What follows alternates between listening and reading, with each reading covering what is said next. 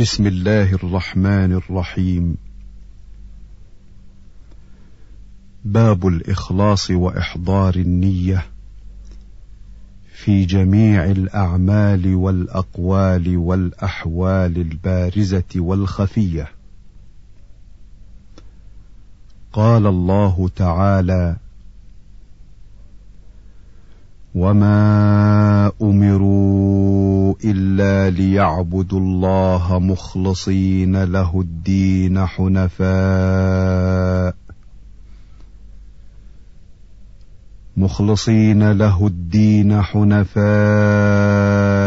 ويقيموا الصلاة ويؤتوا الزكاة وذلك دين القيمة.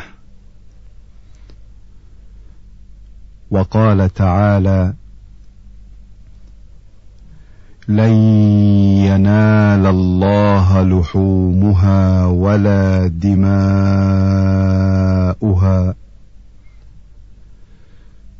ولكن يناله التقوى منكم. وقال تعالى قل إن تخفوا ما في صدوركم أو تبدوه يعلمه الله. وعن أمير المؤمنين عمر بن الخطاب رضي الله عنه قال سمعت رسول الله صلى الله عليه وسلم يقول إنما الأعمال بالنيات. وإنما لكل امرئ ما نوى. فمن كانت هجرته إلى الله ورسوله فهجرته إلى الله ورسوله ومن كانت هجرته لدنيا يصيبها. أو امرأة ينكحها. فهجرته إلى ما هاجر إليه. وعن أم المؤمنين عائشة رضي الله عنها قالت قال رسول الله صلى الله عليه وسلم يغزو جيش الكعبة فإذا كان ببيداء من الأرض يخسف بأولهم وآخرهم. قالت قلت يا رسول الله كيف يخسف بأولهم وآخرهم وفيهم أسواقهم ومن ليس منهم؟ قال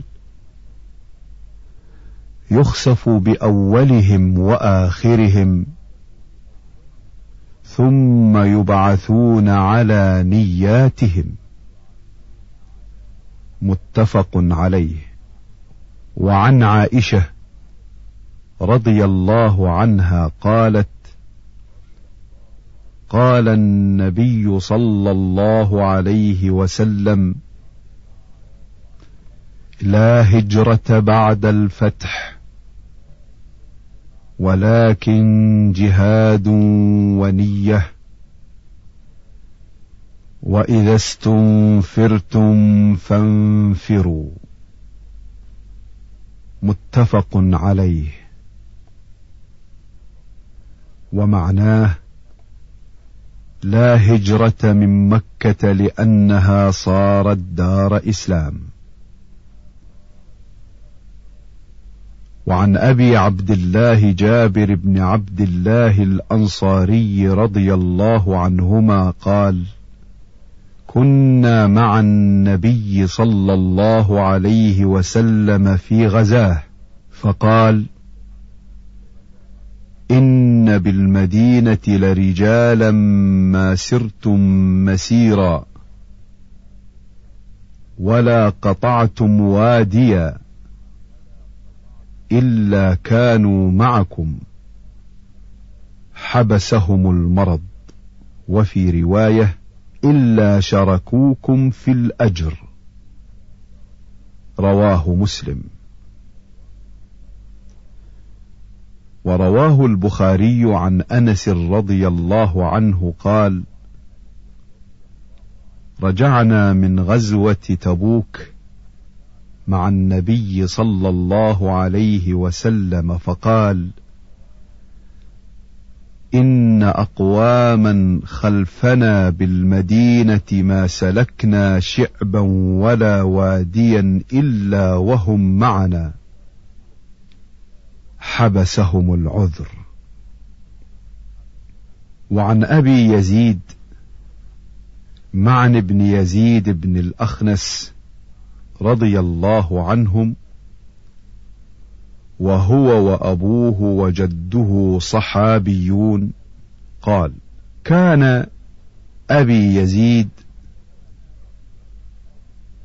أخرج دنانير يتصدق بها. فوضعها عند رجل في المسجد فجئت فأخذتها فأتيته بها. فقال والله ما إياك أردت. فخاصمته إلى رسول الله صلى الله عليه وسلم فقال لك ما نويت يا يزيد ولك ما أخذت يا معن. رواه البخاري. وعن أبي إسحاق سعد بن أبي وقاص رضي الله عنه أحد العشرة المشهود لهم بالجنة رضي الله عنهم قال جاءني رسول الله صلى الله عليه وسلم يعودني عام حجة الوداع من وجع اشتد بي. فقلت يا رسول الله إني قد بلغ بي من الوجع ما ترى وأنا ذو مال. ولا يرثني إلا ابنة لي. أفأتصدق بثلثي مالي؟ قال لا. قلت فالشطر. فالشطر يا رسول الله. فقال لا. قلت فالثلث يا رسول الله. قال الثلث والثلث كثير أو كبير. إنك أن تذر ورثتك أغنياء خير من أن تذرهم عالة. يتكففون الناس وإنك لن تنفق نفقة تبتغي بها وجه الله إلا أجرت عليها حتى ما تجعل في في امرأتك. قال فقلت يا رسول الله أخلف بعد أصحابي.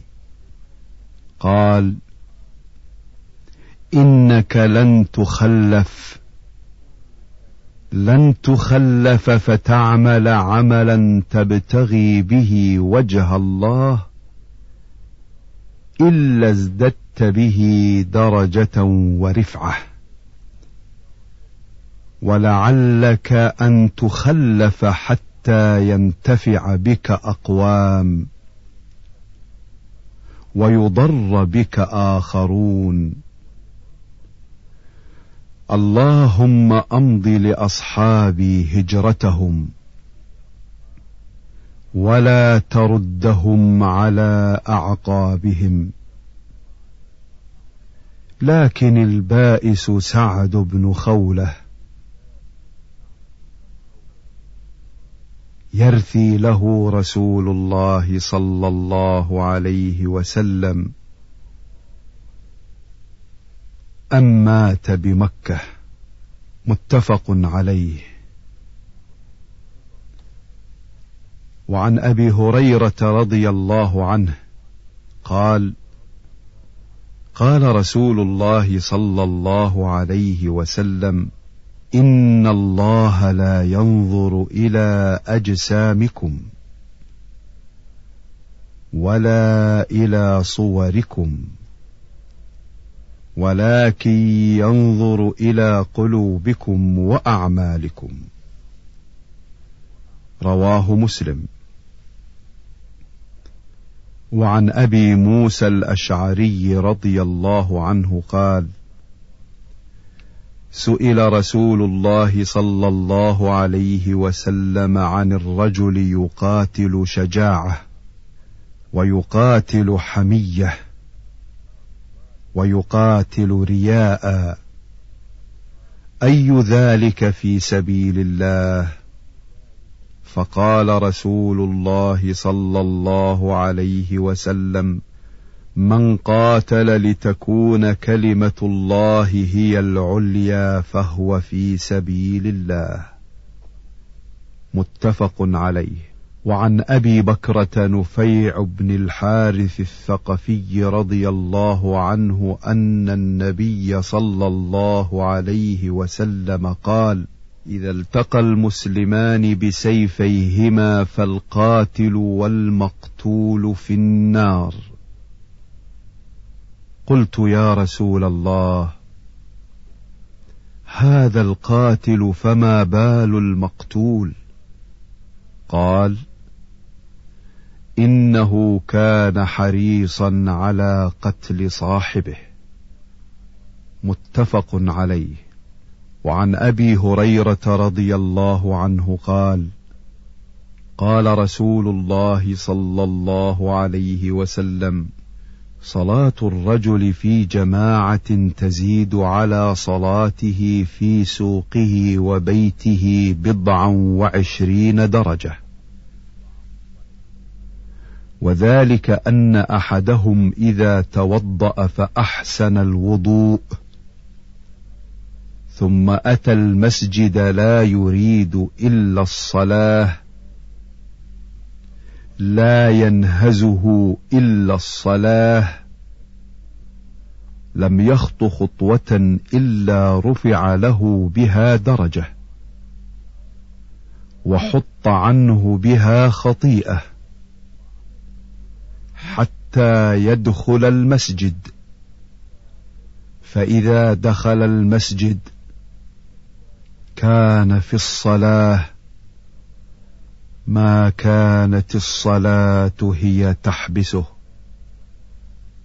والملائكة يصلون على أحدكم ما دام في مجلسه الذي صلى فيه. يقولون اللهم ارحمه. اللهم اغفر له. اللهم تب عليه. ما لم يؤذ فيه. ما لم يحدث فيه. متفق عليه. وهذا لفظ مسلم. وقوله صلى الله عليه وسلم ينهزه أي يخرجه وينهضه. وعن أبي العباس عبد الله بن عباس بن عبد المطلب رضي الله عنهما عن رسول الله صلى الله عليه وسلم فيما يروي عن ربه. تبارك وتعالى. قال ان الله كتب الحسنات والسيئات ثم بين ذلك فمن هم بحسنه فلم يعملها كتبها الله تبارك وتعالى عنده حسنه كامله وان هم بها فعملها كتبها الله عشر حسنات إلى سبعمائه ضعف إلى اضعاف كثيره وإن هم بسيئة فلم يعملها. كتبها الله عنده حسنة كاملة. وإن هم بها فعملها. كتبها الله سيئة واحدة. متفق عليه. وعن أبي عبد الرحمن عبد الله بن عمر بن الخطاب رضي الله عنهما قال سمعت رسول الله صلى الله عليه وسلم يقول انطلق ثلاثة نفر ممن كان قبلكم حتى آواهم المبيت إلى غار فدخلوه. فانحدرت صخرة من الجبل فسدت عليهم الغار. فقالوا إنه لا ينجيكم من هذه الصخرة إلا أن تدعوا الله بصالح أعمالكم. قال رجل منهم اللهم كان لي أبوان شيخان كبيران. وكنت لا أغبق قبلهما أهلا ولا مالا. فنأى بي طلب الشجر يوما. فلم أرح عليهما حتى ناما. فحلبت لهما غبوقهما فوجدتهما نائمين. فكرهت أن أوقظهما. وأن أغبق قبلهما أهلا أو مالا. فلبثت والقدح على يدي انتظر استيقاظهما حتى برق الفجر. والصبية يتضاغون عند قدمي. فاستيقظا فشربا غبوقهما. اللهم إن كنت فعلت ذلك ابتغاء وجهك. ففرج عنا ما نحن فيه من هذه الصخرة. فانفرجت شيئا لا يستطيعون الخروج منه. قال الآخر اللهم إنه كان لابنة عم كانت أحب الناس إلي. وفي رواية كنت أحبها كأشد ما يحب الرجال النساء فأردتها على نفسها فامتنعت مني حتى ألمت بها سنة من السنين فجاءتني فأعطيتها عشرين ومائة دينار على أن تخلي بيني وبين نفسها ففعلت حتى إذا قدرت عليها. وفي رواية فلما قعدت بين رجليها قالت اتق الله ولا تفض الخاتم إلا بحقه. فانصرفت عنها وهي أحب الناس إلي وتركت الذهب الذي أعطيتها. اللهم إن كنت فعلت ذلك ابتغاء وجهك فافرج عنا ما نحن فيه. فانفرجت الصخرة غير أنهم لا يستطيعون الخروج منها.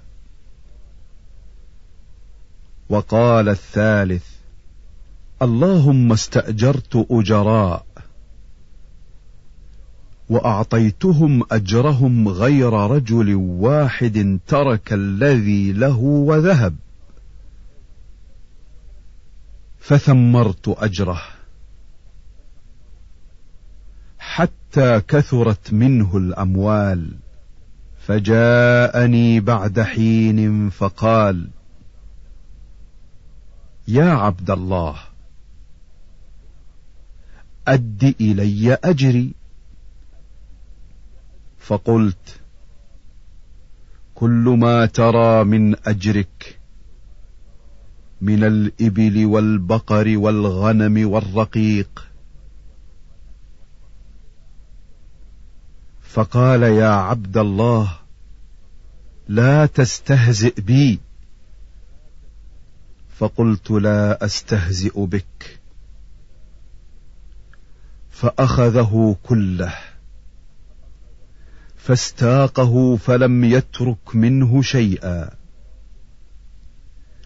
اللهم إن كنت فعلت ذلك ابتغاء وجهك فافرج عنا ما نحن فيه. فانفرجت الصخرة فخرجوا يمشون. متفق عليه.